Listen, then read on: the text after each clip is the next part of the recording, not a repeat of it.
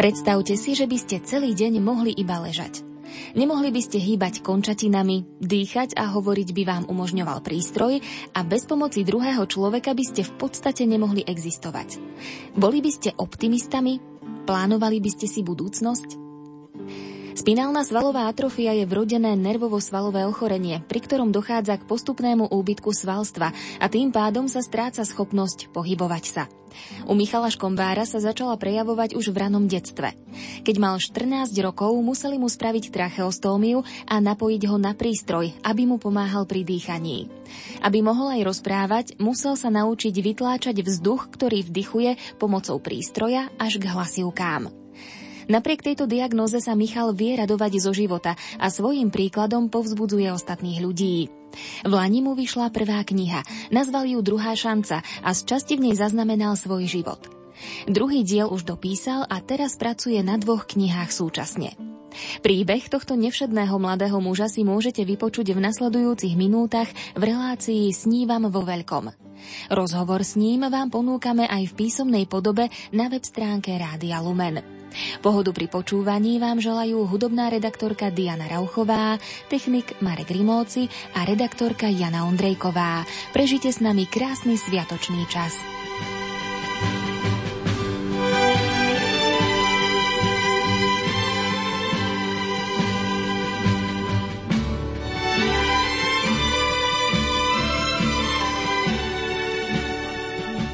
Miško, skúsa nám takto na začiatku predstaviť kto si, koľko máš rokov, čo všetko ťa zaujíma. Tak volám sa Michal Škombár, mám 24 rokov, mm, som veľký fanúšik športu, hlavne futbalu, hokeju. Posledné roky ja veľmi rád čítam. Prečítam aj tak 60 knih za rok a tak, takže som vášnivý čitateľ. Čo ťa baví najviac tej literatúry? Mám rád také fantázie, alebo taká... Moje obľúbené spisovateľe sú z tej dávnejšej doby hlavne Tolkien a Lewis, čo napísal Medniu. A z tej súčasnej, to je, mám viacej obľúbených spisovateľov z Ameriky, to je John Green. Z slovenskej tvorby je to Nedka Varáčková, to je moja aj kamarátka, tak Ty aj pracuješ, lebo viem, že si študoval. Snažím sa písať knihy. Ja to, tak snažím sa každý deň niečo napísať, aby som vydal aspoň jednu knihu za rok. A už som tak, no, ešte som študent, ale snažím sa študovať a uvidíme, ako to dopadne. A čo vlastne študuješ? No, ako to gymnázium, no, predlžené štúdium.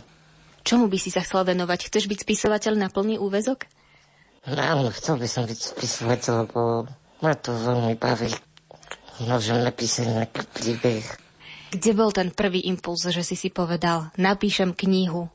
Ono to bolo tak asi dva alebo tedy roky dozadu. To som si kúpil svoju prvú knihu a som tak čítal prečítal som za týždeň tri knihy, to bola séria a keď som to dočítal, tak som sa tak rozprával s Bohom a som hovoril, že veľmi predpoklad taká túžba, že ja by som chcel napísať niečo také. A tak som to povedal a na druhý deň som zrazu uvidel príbeh, taký rozsiahlý príbeh, že by to mohlo mať viac ako jednu knihu. A tak som začal písať. A tá prvá kniha, tak na tej som pracoval dva roky zhruba, tak ten druhý diel, to už asi iba 6 mesiacov som ju písal. Čiže táto kniha, druhá šanca, bude mať aj pokračovanie? Pokračovanie už je hotové, ešte sa opravuje a to bude mať tak okolo 200 strán, takže bude kratšia a uvidíme, ako sa jej bude dať. Ty si teda sa venoval dva roky písaniu knihy, už máš napísaný druhý diel a budeš v písaní pokračovať. Ako si teda písal? No, keď som prišiel z nemocnice, tak uh, som vlastne nevedel vôbec robiť na počítači. Čo som, sa tu naučil a prišiel som na ten princíp, že myšou som začal pohybovať bradok a vlastne na tie tlačítka na myši stlačom palcami a mám vlastne takú klávesnicu na obrazovke počítača a keď chcem stratiť nejaké písmenko, tak musím kliknúť a každým rokom mi to už ide rýchlejšie. A píšem už rýchlejšie ako môj ocino, takže som rád, že, že mi to ide celkom dobre. Väčšinou dnes ľudia, nie všetci, niektorí ľudia na počítače tak šomrú, že vďaka ním sa človek uzatvára do seba, žije len v tej virtuálnej realite. Tebe ten počítač dáva možnosť byť v kontakte so svetom? Áno, určite píšem aj s kamarátmi si kedy ja dobrý prístroj ten počítač, keď ho človek využíva v správnej forme a správnej počítači. Je to dobré, že môžem na ňom pracovať, alebo si pozrieť nejaký dobrý film, alebo sa odreagovať pri počítačových hrách s práškou, keď si dačo zahráme.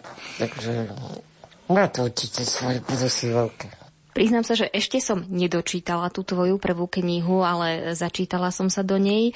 Na to, že je prvotina je naozaj perfektná a je to o chlapcovi, v ktorom e, vidím teba. Áno, je to trocha taká autobiografia, zo začiatku hlavne, ale potom už ako prinede, tak už je to len vymyslené. A snažil som sa tam aj sunovať pár takých spomienok, čo som aj ja zažil. A Snáď sa mi to podarilo.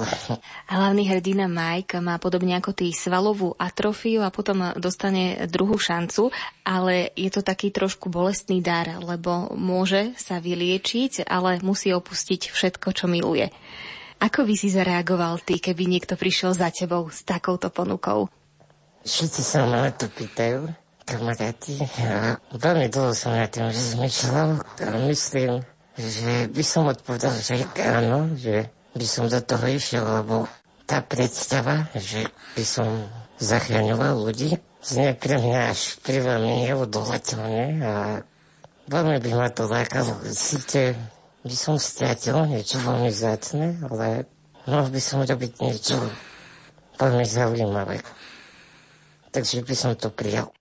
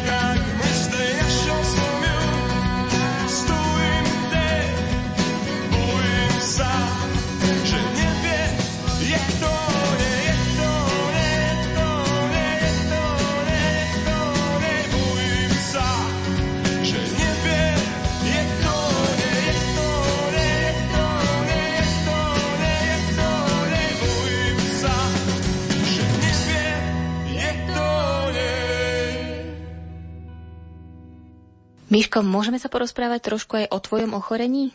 No, ak sa mám pravdu priznať, tak uh, ja môj chorobe veľa neviem, pretože ja som si už podal dávno, ja si o nej nebudem nič zistovať, pretože ja som bol vždycky optimistický, mysliaci človek a neviem prečo, ale nič voľne hovorím, že aby som si o tom nečítal, lebo ja som sa nikdy necítil ako chorý. A tak som si povedal, že sa o tom dať čo zistovať, keďže sa necítim byť chorý. Takže tak. A tak to aspoň nemáš stanovené nejaké limity? Áno, ja sa cítim ako zdravý, takže nehovorím si nič také, že toto nemôžem, alebo že môže sa mi dať čo stať, alebo tak čo proste žijem prítomnosťou.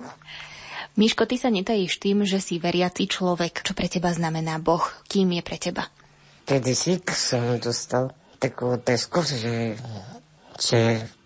pre mňa a čo znamená, čo ja znamenám pre Boha. A no obidve som odpovedal, že priateľ, lebo Boh je pre mňa taký priateľ. A ja mám taký pocit, že ja som pre neho taký priateľ a hovoríme si všetko. A za každým, keď niečo spravím, tak hovorím o tom s ním aj pri písaní knih. E, veľa hodín hovoríme o tom príbehu večer, keď sa spávam a snažím sa, aby celý ten príbeh vyžadoval zo seba určite svetlo preto sa o tom rozprávam s Bohom a hovorím aj svoje túžby a on ma naučil, aby som žil takovú jednu vetu, že snívaj vo veľkom a nie v malom.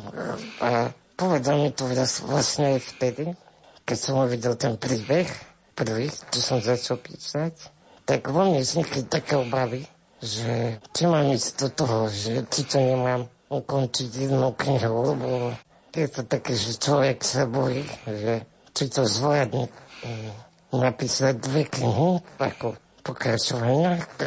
Doktor on mi vtedy povedal, že Myšlo, neboj sa, snívaj vo veľkom a nie v malom. Aké boli reakcie tvojej rodiny, keď zistili, že píšeš knihu? Alebo si to tajil až do poslednej chvíle? Oni o tom vedeli, ale ja som im to nedal prečítať, iba potom sestra, keď som dopísal knihu, tak si to prečítal, až keď to bolo hotové. Ale moji rodičia vlastne videli ten príbeh, až keď bola kniha na svete. Boli z toho taký prekvapení, že som to dokázal. Čo hovorili na tie úvodné strany, kde teda si opisoval váš život a tiež svadbu svojej sestry? Oni si pritom aj poplakali a podali ten začiatok tak uh, citlivejšie, lebo to je trocha autobiografická kniha a prežívali to trocha viac, ako ja som to prežíval, keď som to písal. Ja som to bral ako príbeh snažil som sa to opísať čo najlepšie. Ty si v jednom rozhovore spomenul, že si optimista čo ti dáva takú nádej, lebo presne ten optimizmus do života, lebo keby sa niekto dočítal, že máš svalovú atrofiu, k tomu aj tracheostómiu, tak by si pomyslel, že či vôbec máš dôvod na radosť. Tak ja myslím, že život je dára človek by sa mal užívať, preto sa má snažiť všetko brať optimisticky a zo všetkého brať to dobre ja som si zobral dobre z toho, že som bol v nemocnici dlho a vlastne použil som to v knihe a využil som to v niečo dobré našiel som si tam priateľov. Čiže človek by mal na to aj zle hľadiť tými očami takými chladnými a snažiť sa brať všetko to dobre. Lebo potom by človek ako keby prestal žiť, keby bol pesimista, neviem. Potom by aj ľudia sa stránili, lebo nevyžerovalo by z neho takéto šťastie a potom by ako si to stratil význam. Čiže ty sa snažíš využiť všetky tie dary, ktoré si od Boha dostal a úplne naplno. Tak beriem to ako takú svoju povinnosť. Využiť to, čo som dostal, lebo vždycky je to škoda, keď človek svoje dary nerozvíja, ale hlavne nevyužíva, lebo potom je takú blízkosť Boha, lebo aj s tým si si vzťah, že vlastne on nám aj skrze tie dary dáva niečo stále nové a my môžeme ísť tým spoznávať. A vlastne ja aj ako tomu stále niečo nové spoznávam a ukazuje mi nové veci a myslím, že je to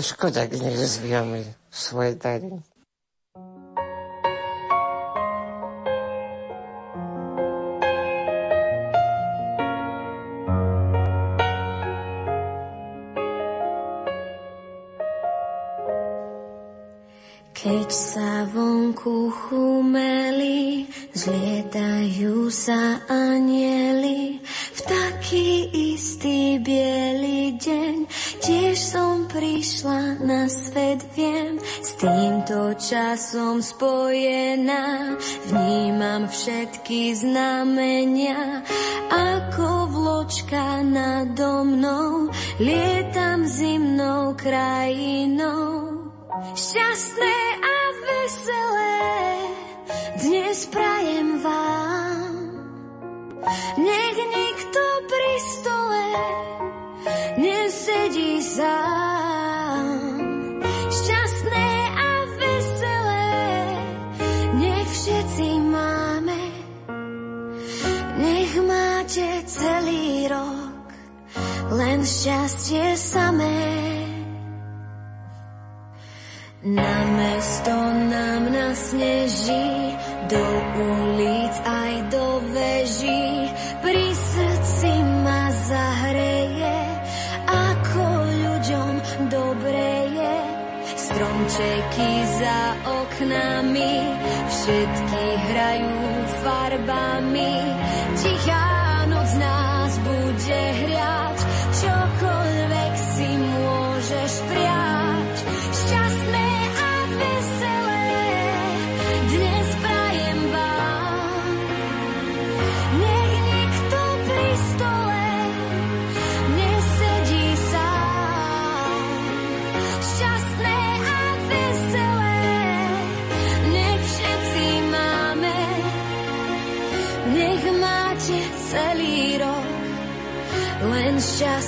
samé.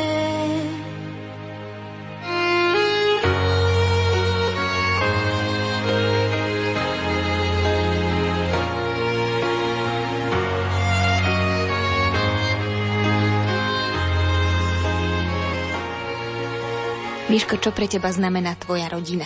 Je to niečo super, lebo oni ma vždycky podržia, vždycky vypočujú a neviem si predstaviť život bez nich, lebo sú mi veľmi vzácni, môj, môjmu srdcu a dodávajú mi silu a aj tomu optimizmu zúmitavajú do života. Najmladší člen vašej rodiny je Matiasko. Ak sa nemýlim, on má dva roky. Hrávate sa spolu? Ak sa vám priznať, tak neviem, koľko presne má. Ale má asi dva roky, lebo vlastne ja občas rozmýšľam aj koľko ja mám rokov, ja nie som moc dobrý na tie roky. A hrávame sa, vymýšľame občas také hry, som rád, keď môžeme sa spolu hrať, lebo s nimi sranda. A aký vzťah máš so Samkom? Tak máme spolu dobrý vzťah. Hrávame sa hry, alebo tak. Rozprávame sa. On je futbalista, tak hrávame futbal, ale tak na počítači, alebo včas sa chodí pozrieť na tréningy. Tak som rád, že hráva futbal, lebo keď som bol malý, tak to bol môj sen hrať futbal, a tak som rád, že on to hrá a hovorím, že Mišo, ty budeš raz môj manažer, že budeš, či môj agent, že budeš sa starať o moje zmluvy. tak sa vždycky zasmejem. V tvojej knihe má hlavný hrdina Mike veľmi pekný vzťah so svojou sestrou Lily. Tvoja sestra sa volá Ivka, je vynikajúca huslistka, mamina na plný úvezok. Je ten váš vzťah tiež taký, ako si opísal v knihe? No áno, že rovnaký by som mohol povedať. A je to super, hovoríme si o všetkom. A robíme si tak z rodičov srandu a tak no, máme taký svoj slovník a hovoríme si tak hotika srandy. A snažil som sa to písať aj v knihe trocha. Tak dúfam, že sa mi to tam podarilo opísať aspoň trocha. Akí sú ocko a mamka na teba? Oni sú takí starostliví. A tak starejšia sú takí dobrí a srandujeme spolu. Budeš väčšine ich dieťa. Áno, to sme všetci väčšine deti a oni sa o všetkých nás tak starajú a vždycky, že daj si za čo jesť a tak. A to sú myslím všetci rodičia také. Miško, táto relácia, tento náš rozhovor e, bude odvysielaný na Vianoce počas Vianočných sviatkov. Čo pre teba znamená práve toto obdobie v roku? Ja milujem tento sviatok a nie kvôli darčekom, ale kvôli tomu, že sa vždycky na štítí večer zídeme všetci tak spolu a mám rád ten čas, lebo od roku do roka nás viac a páči sa mi to, že ten jeden deň, že sa niekam neponáhľame a a tak sme spolu a ideme koláče alebo dačo pozeráme, hráme sa a potom večer ideme do kostola na omšu a stretneme sa tam s kamarátmi a tak porozprávame. Je to taký príjemný čas, že strávený s rodinou.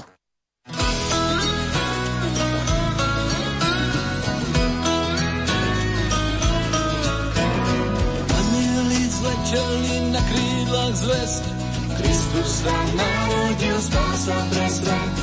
Anieli zleteli na krídlach zväzť. Kristus sa narodil, spása pre svet. Žiara, čo na nebi osvieti nás, prináša pre všetkých radosný čas. Je, je, je, je, je, radosný čas. Je, je, je, je, je, radosný čas.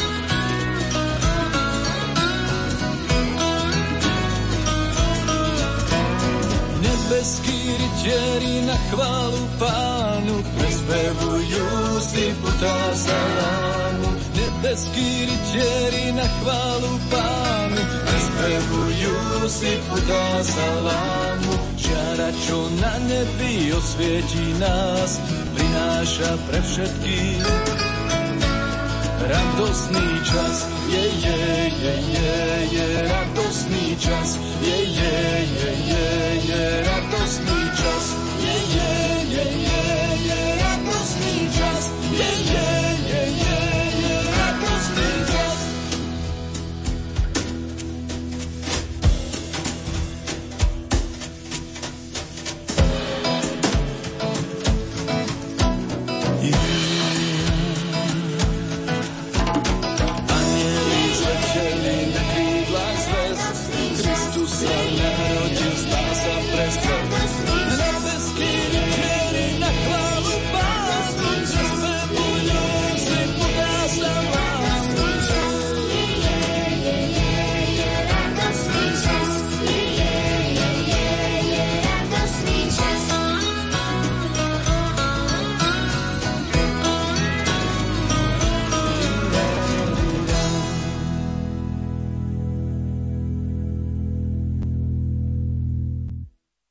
Rádio Lumen patrí v týchto minútach relácií Snívam vo veľkom. Rozprávame sa o živote a tvorbe Michala Škombára. Miškovou veľkou oporou je jeho mama Mária Škombárová.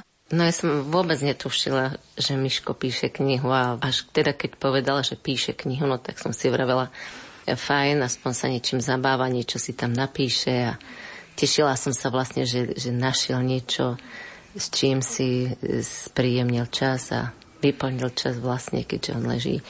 Ale vôbec som nevedela, že to bude kniha, ktorá raz vyjde, hej, že sa vydá a že teda ju budú čítať aj iní ľudia. Aký to bol potom pocit, keď už ste držali tú knihu, papierovú verziu v ruke, mohli ste si ju prelistovať, prečítať? No, keď už som držala tú knihu v ruke, teda ja som ju prvýkrát čítala ako vtedy, pretože Miško dal vlastne tú knižku prečítať Ivanke, sestre jeho a ešte myslím jednej kamarátke.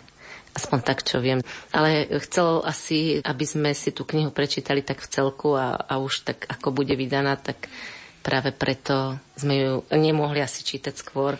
A keď už som ju teda držala v rukách, tak e, určite som si uvedomila aj veci, že istým spôsobom som neverila tomu, že by dokázal napísať nejakú takú knihu už len preto, že má stiažené písanie, že sa mu ťažko píše a že naozaj venoval veľa času na to písanie. A taktiež ani ja som nevedela, že má taký talent. Takže bolo to pre mňa také veľmi príjemné prekvapenie a v podstate aj také, také niečo ako darček veľký za to všetko, čo sme spolu prežili. Ako sa vám to čítalo? Máte rada takýto druh literatúry, alebo ste urobili výnimku pri Miškovi? Aj keď ma troška oboznámil, o čom kniha bude, alebo aký je to žáner, až keď som ju začala čítať, tak som si tak nejako uvedomila, že o čom tá kniha je, ale musela som ju čítať na viacero etap, pretože nedokázala som ju čítať v kuse dlhšie z jedného dôvodu, že to bolo pre mňa dosť ťažké, pretože sú tam veci, ktoré sa aj udiali a istým spôsobom aj keď ho poznám, ešte viac sa otvoril a ukázal vlastne, po čom túži a možno, čo by chcel viacej. Takže to bolo pre mňa také ťažké, čiže musela som, prečítala som určitú čas, spracovať to, samozrejme si poplakať a jednoducho znova som ju čítala ďalej. Hej. Čím dlhšie som ju čítala, tak e, v podstate možno aj tým, že už to boli veci, ktoré neboli e, vlastne až tak pravdivé, hej, a niečo z toho, alebo väčšia časť je vlastne vymyslená. Takže až tak som to intenzívne potom neprežívala, myslím tak v tom smere, že, že by to nejako až tak veľmi zasiahlo moje city, hej, ale napriek tomu som ho vždy obdivovala, že že dokázal niečo také vlastne vymyslieť. Hej. Takže je to taký obdiv určite. Mne sa na Miškovi páči to, že si nedal nejaké tie limity, ktoré mu možno to jeho postihnutie predurčilo, tá svalová atrofia. Aký vlastne je? Je taký ako iní jeho rovesníci alebo iní rovesníci s podobnou diagnozou? Neviem, že či prichádzate do kontaktu s nimi alebo sa niečím líši? Ak teraz by sme hovorili e, v porovnaní s rovesníkmi, ktorí sú zdraví, hej, teda netrpia takouto chorobou, tak si myslím, že je veľa takýchto mladých ľudí, ktorí proste na sebe pracujú a majú zmysel života určite. Sú to napríklad jeho bývalí spolužiaci zo základnej školy, z gymnázia, hej, že v podstate už v tom smere že s Myškom boli v kontakte a naozaj správali sa k nemu ako k sebe rovnému. Čiže sú to ľudia, ktorí naozaj zohrali aj veľkú úlohu v tom, že Myško vlastne začal písať a že žije tak, ako žije. Že sa teda na nič nestiažuje, pokiaľ teda to nie je už prípad, kedy by sa mu nedalo dýchať. Hej. Takže je spokojný so životom a naozaj ho využíva naplno, naplno každú chvíľu a myslím, že je šťastný, aspoň tak vyzerá. Čo ste sa vy od neho naučili? Ja som sa od neho, alebo pri ňom, lepšie povedané, naučila trpezlivosti. Určite. Pretože ja som rýchly človek. Všetko chcem urobiť rýchlo. A som taký temperamentný človek, takže čo ma naučilo, aspoň jeho choroba to, že naučiť sa trpezlivosti. A od neho, od neho som sa naučila možno také príjmať niečo, čo vlastne život dáva a niekedy nemáme na výber prijať to, prijať to naozaj s takou pokorou a, a s tým, že využiť to, čo môžeme využiť, myslím to dobre a nestiažovať sa. Môžem sa opýtať aj na to, kedy ste sa dozvedeli, že Miško má takúto diagnózu. On v tej knihe píše, že ešte štvornoškoval ako malý chlapec, ale potom postupne vlastne prestal kvôli tomu ochoreniu. Dozvedeli sme sa to zrejme tak okolo tých desiatich mesiacov, keď nerobil veci, ktoré by mal robiť ako také dieťatko malé, hej. Čiže odmietal sa postaviť na nohy, vôbec ako keby ich nemal. Začala sa zdvíhať, ale Nikdy to nebolo z chrbta, ale sa vždy teda otočil, hej. A v podstate z kľaku sa zdvihol, hej.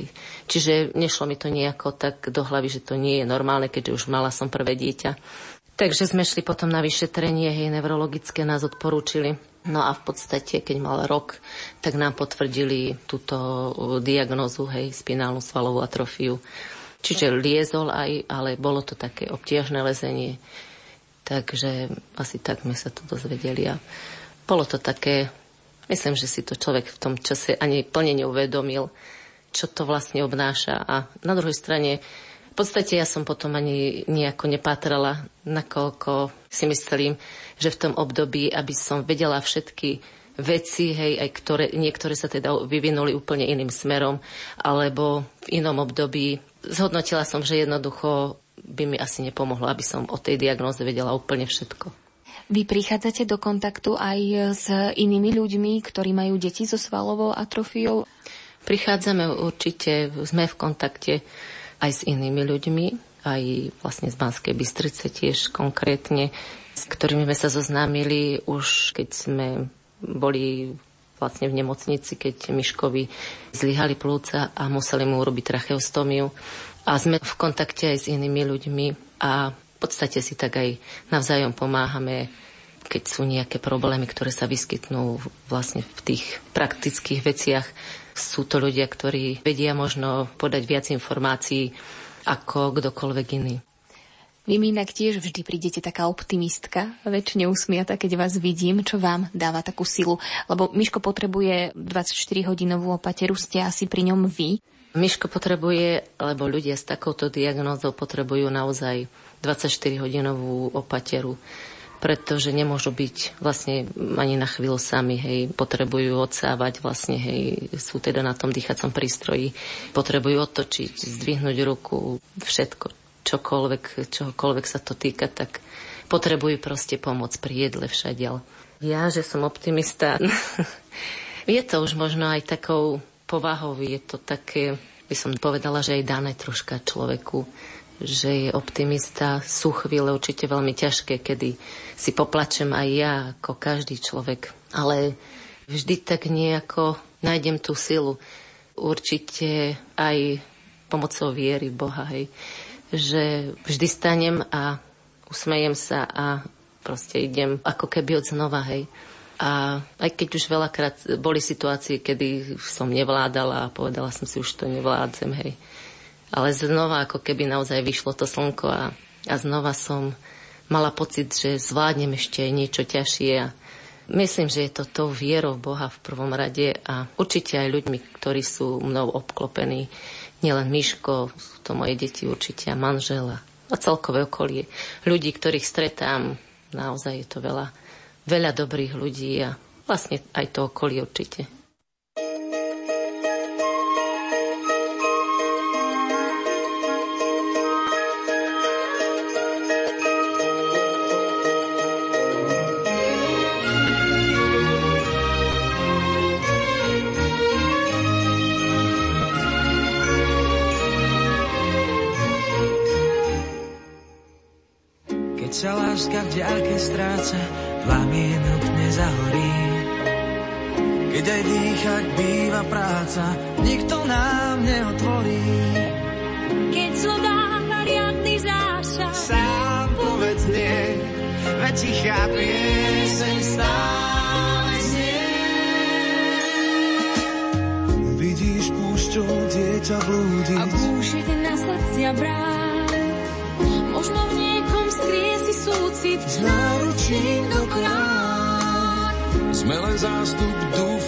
Dúfajúcich, zmysel ciest chceme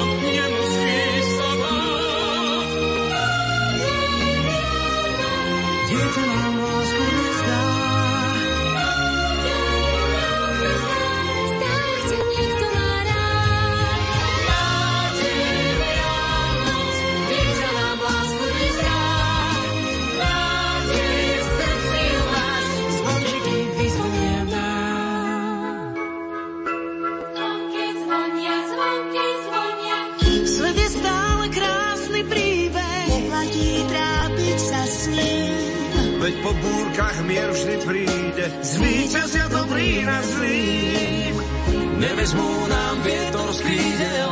A túto fieru nikdy nepredám ani nezratím.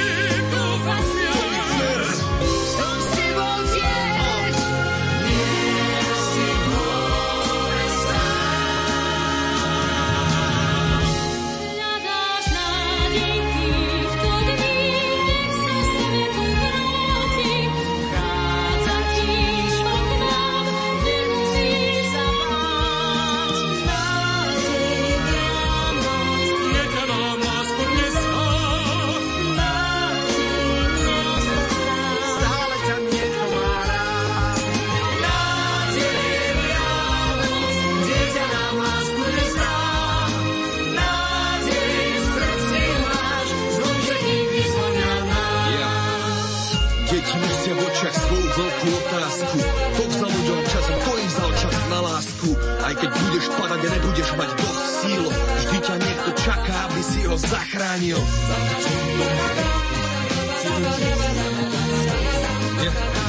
Nevieš, čo ťa čaká, ži s odvahou a nemaj strach. To je nádej, čo sa skrýva v každých Vianociach. Vás Myšková choroba alebo Myškovo postihnutie viacej zomklo ako rodinu? Vieme aj o prípadoch, kedy sa rodiny neudržali pokope, keď bolo nejaké takéto problematické ochorenie. Vy mi prídete ako veľmi harmonický, nielen teda pár s manželom, ale celá rodina. Je to také diskutabilné, lebo teraz, keby som povedala, že nás to zomklo, to ako keby som potom hovorila, že každého by to malo zomknúť. Tu zohráva veľkú úlohu veľa aj iných vecí. To znamená, že my máme celkové taký dar, dar od Boha, že máme širokú rodinu, ktorá je naozaj rodina, ktorá aj nám pomáha, ale pomáhame si navzájom. Čiže vlastne táto choroba Myškova, určite to boli také etapy, aj, aj určite sme plakali, aj, aj sme boli vysilení, ale môžem povedať teraz a tak nejako to zhodnotiť, že že nás to naozaj v konečnom dôsledku vždy ešte viacej zomklo a scelilo tú rodinu. Proste vždy, vždy to bolo také, že sme cítili takéto silnejšie puto tým, že sa udiali tieto veci, ako sa udiali. A je to určite aj tým, že, že sme si každý jeden uvedomovali, že jednoducho sme tu a je to nejaký čas, ktorý trávime tu. A jednoducho, že sa máme z toho tešiť, radovať a vážiť si to, že môžeme byť spolu. Ale hovorím, je to individuálne, pretože naozaj, ak sa niečo také stane dvom ľuďom, ktorí sú sami, je to určite zasa zložitejšie. Čiže ak nemajú okolo seba rodinu, ak nemajú okolo seba ďalších ľudí, ktorí by ich veľakrát pozbudili, ktorí by im pomohli, tak je toto ťažšie, pretože sú len dvaja na to. A ak tí obidvaja sú prázdni v danej chvíli a nemá im kto troška pomôcť, myslím psychicky, alebo naozaj len tak e, vlastne tou prítomnosťou, tak e, zrazu sa napríklad rozídu ani nevedia prečo. A hovorím z nášho pohľadu tým, že sme mali kolo seba vždycky veľa ľudí. Veľa ľudí, ktorí prišli v ten hodný čas, tak naozaj všetko toto nás aj posilnilo a urobilo z nás takú pevnejšiu rodinu a myslím, že, že nám to v istej miere aj v konečnom dôsledku pomohlo, čiže nás to tak nejako stmelilo všetkých, všetkých, ktorých sa týkalo. To, že, že boli vlastne prítomní akékoľvek progresiu toho myška v tej chorobe, myslím. Čo si na Myškovi vážite? Ako na svojom synovi, ako na mladom mužovi? Je to taká jeho asi radosť. Radosť, on, on sa vie tešiť, nájsť si zmysel. Každý deň nejaký ten zmysel. Nepamätám si, kedy bol deň, aby on povedal, ja sa nudím, nemám čo robiť. Neviem, čo by som robil, alebo aby plakal. Aby plakal, že nemôže chodiť, alebo niečo. Nestalo sa to. Kedy bolo zlé, keď nemohol dýchať, ale ale nikdy, aby povedal, stiažoval sa vlastne na takéto veci, ktoré by sme sa, alebo ja možno, alebo kdokoľvek iný, plakal by a stiažoval sa každý deň. Nie, on nie, hej. Na druhej strane by som ešte veľmi vyzdvihla vlastne jeho trpezlivosť, lebo musí to byť obrovská trpezlivosť, keď niekto vydrží ležať a nemôže chodiť, nemôže sa hýbať, nemôže hýbať rukou, nohou. A proste musí to byť obrovská trpezlivosť znášať to tak bez toho, aby nadával, aby sa hneval, aby plakal. Takže je to určite aj tá trpezlivosť, ale tá radosť spolu s tým. Čo by ste si želali ako mamina pre celú svoju rodinu aj pre Miška? Je to ťažká otázka, lebo asi každý hovorí zdravie. Zdravie. A ja som tak minule rozmýšľala naozaj o tom, že zdravie, áno, je to krásne mať to zdravie. Ale vieme, že koniec tohto života je vlastne smrť, hej. A väčšinou tomu predchádza ochorenie. Takže zdravie, áno, zdravie, ale ja by som si želala, aby sme vždy boli rodina, aby sme nikdy neboli sami, aby nás bolo viac. Aby sme mali vždycky pri sebe ľudí, na ktorých sa môžeme obrátiť, keď sa niečo stane, potrebujeme niečo, aj keď sa potrebujeme tešiť. Aby sme mali vždy kolo seba ľudí, ktorí aj tou prítomnosťou človeku pomôžu. Čiže už čokoľvek sa stane, či sme šťastní, či sme chorí, je, myslím, veľmi dôležité, aby sme mali pri sebe ľudí, dobrých ľudí, ktorí budú pri nás.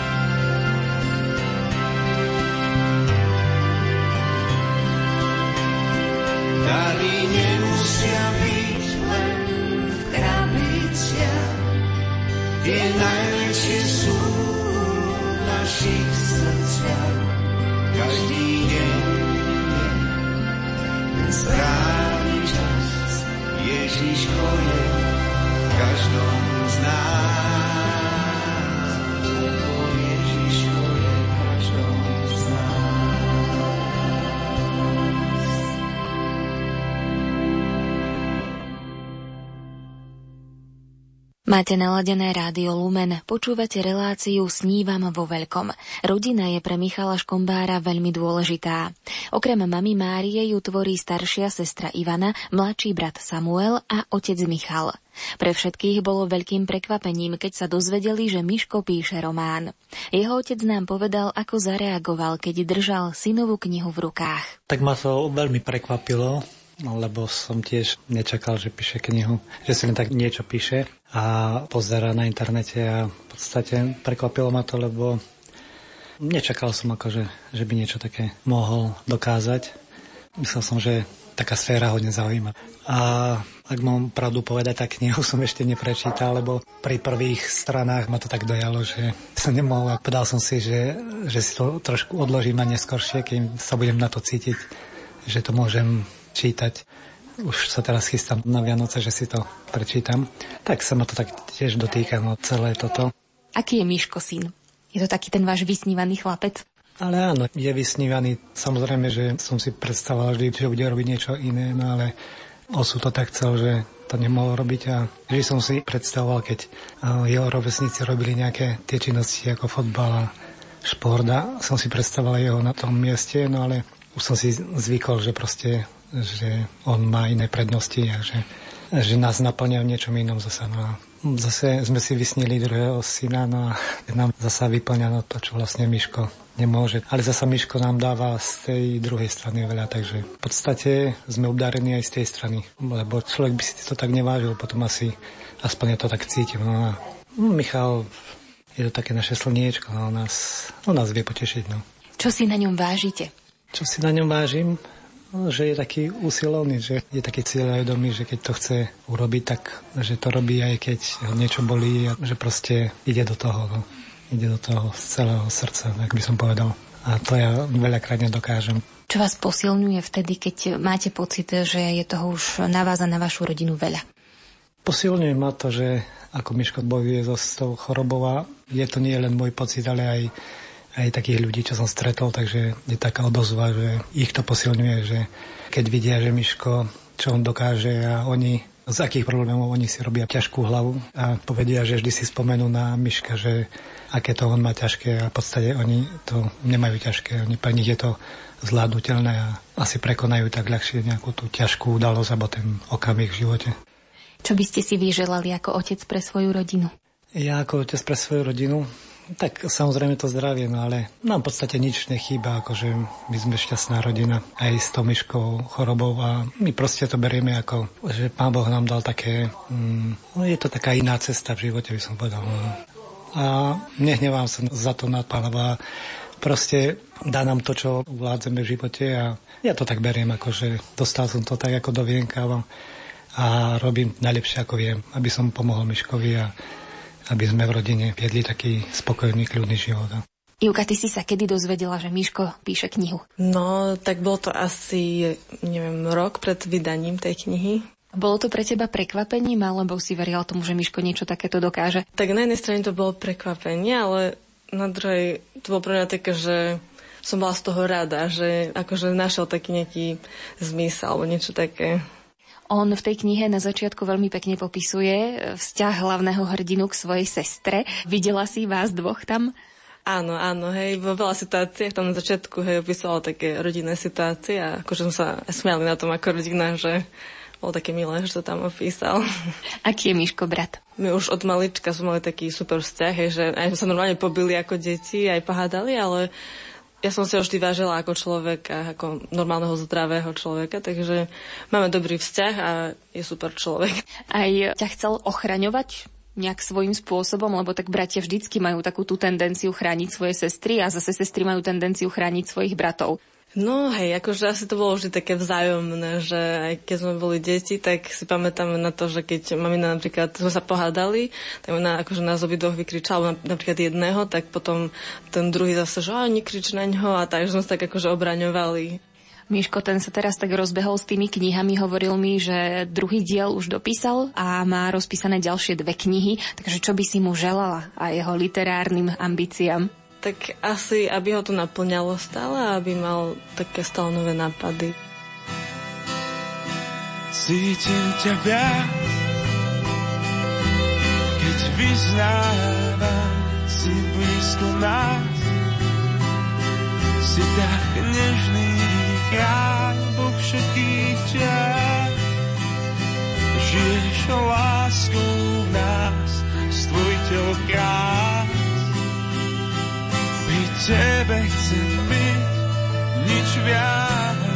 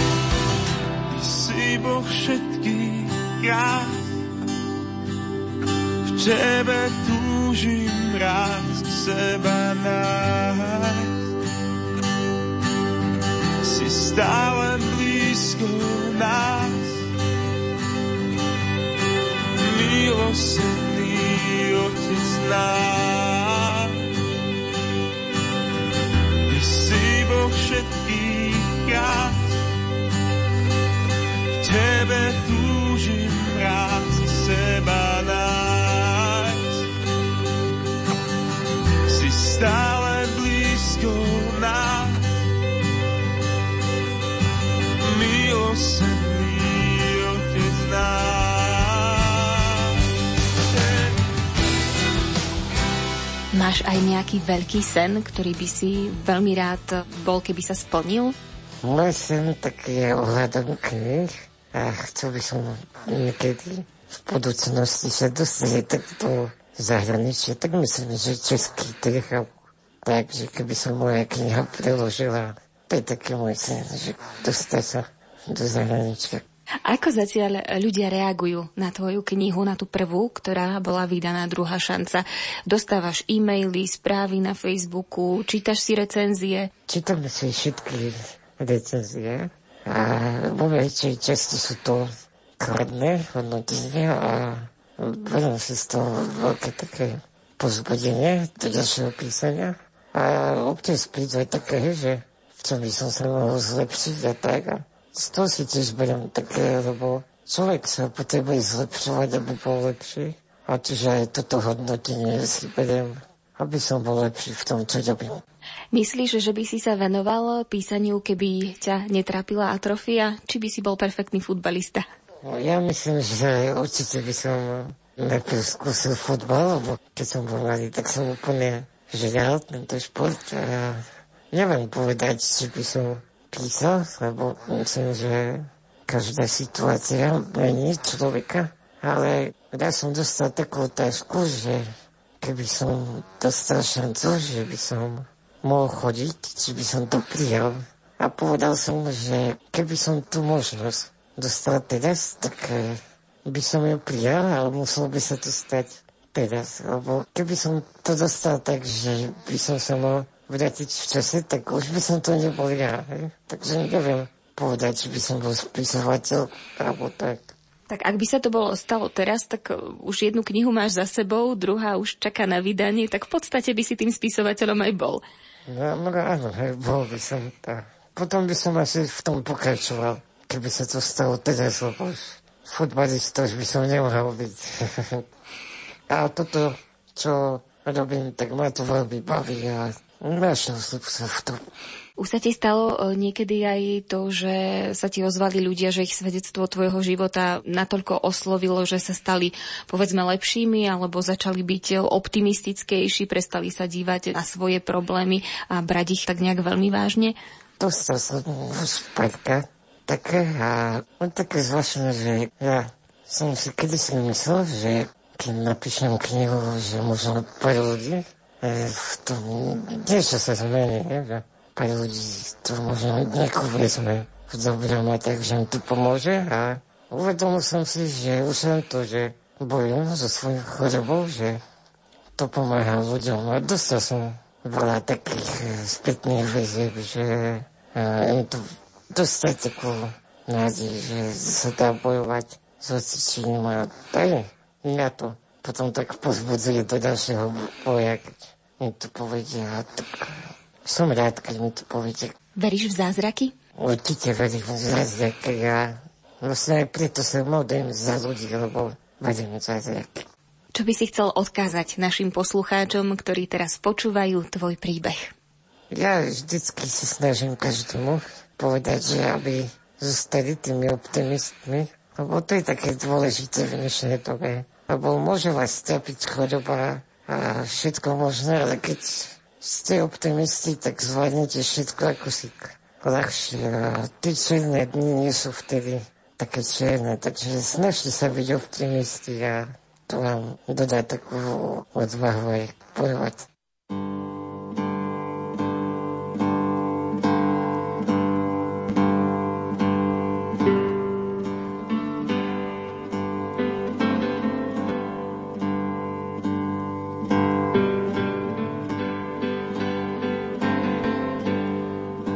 Na vlnách Rádia Lumen ste si mohli vypočuť reláciu Snívam vo veľkom.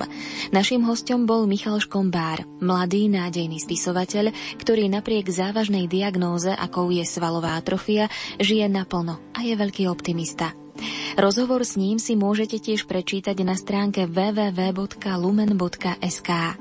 Za pozornosť vám v tejto chvíli ďakujú autory relácie, hudobná redaktorka Diana Rauchová, technik Marek Rimóci a redaktorka Jana Ondrejková.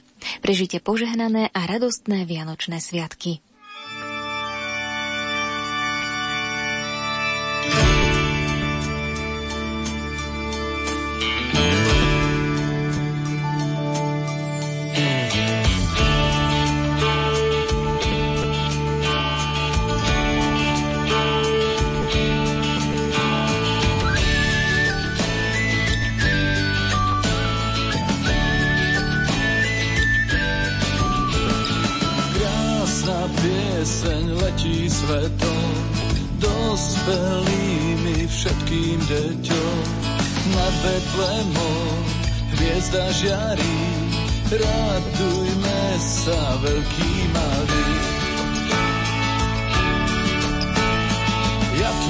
Krásnu pieseň čujem, prišiel pán k nám, je šťastný deň.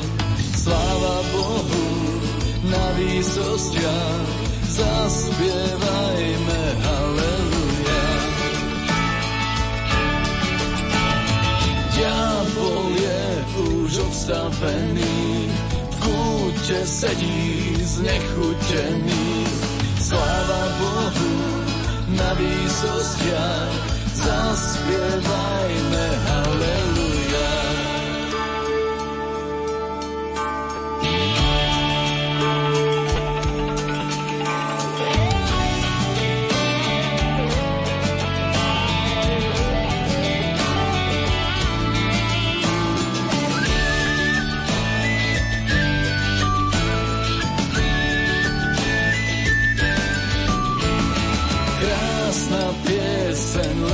Svetom, dospelými všetkým deťom. Nad Betlemom hviezda žiari, radujme sa veľký malý. Ja tú krásnu pieseň čujem, prišiel pán k nám, je šťastný deň. Sláva Bohu na výsostiach, zaspievajme. Halleluja, sláva Bohu, na výsostiach, zaspievajme. Halleluja. Sláva Bohu, na výsostiach, zaspievajme.